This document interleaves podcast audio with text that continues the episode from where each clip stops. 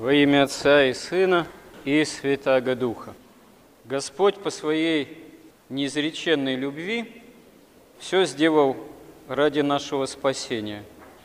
И именно во Христе нам не просто явлена полнота истины, как какого-то возможного знания о Боге, а явлена сама возможность знания Бога, общения с Ним.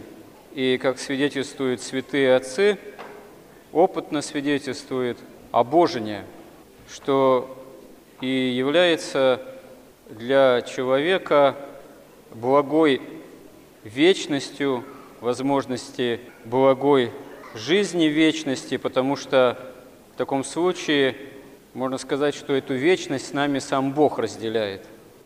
И цена этой возможности – Голгофа, крест Христов, как не просто Бога воплощение, но и разделение Богом с нами следствие от падения человека от Бога, следствие греха, хотя сам Бога-человек Христос остается безгрешен, но разделяет с нами даже саму смерть, чтобы ее победить своим воскресением.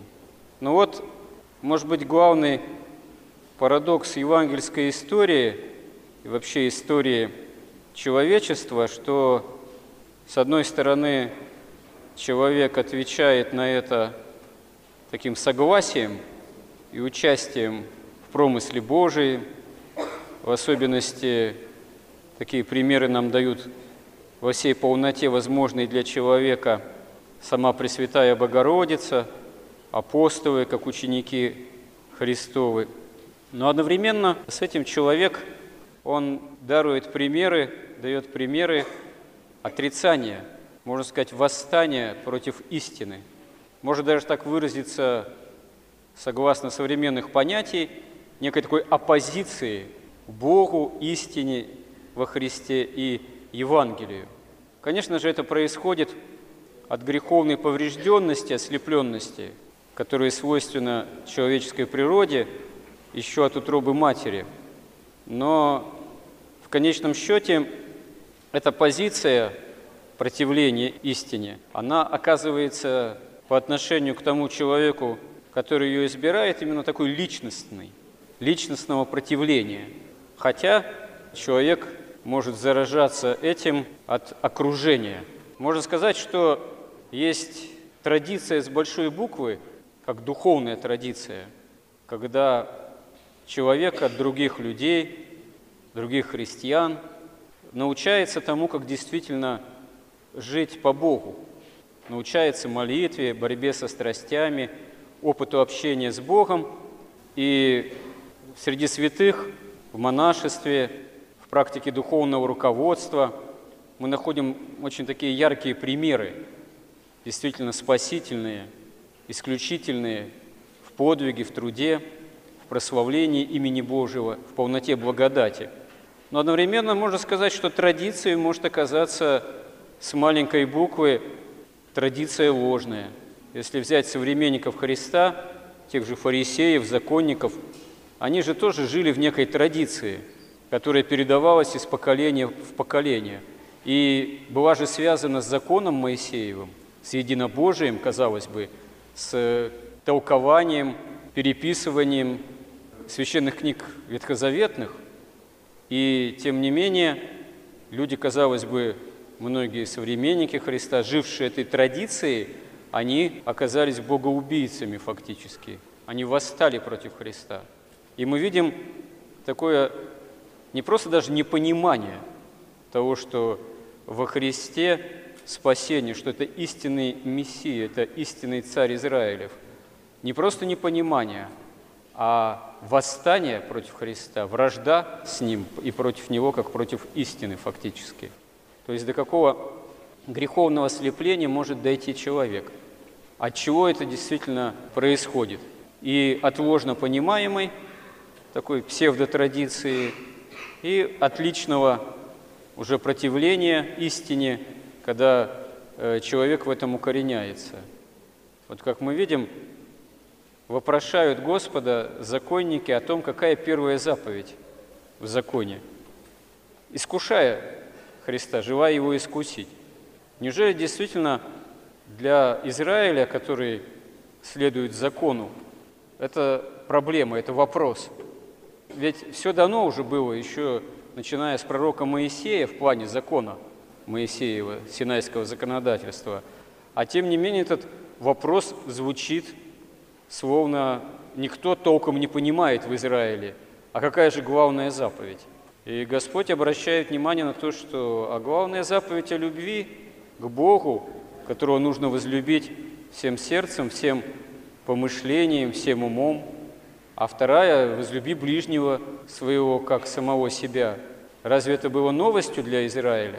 А оказывается, что во Христе действительно это некая новость, потому что Господь сам подтверждает эти заповеди потому что по своей божественной неизреченной любви становится сам человеком.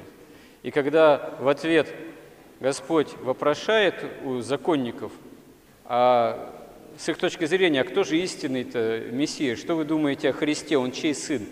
Они говорят, ну он сын Давидов, сын Давида, да, по происхождению, по царскому достоинству должен быть, ну, имеется в виду.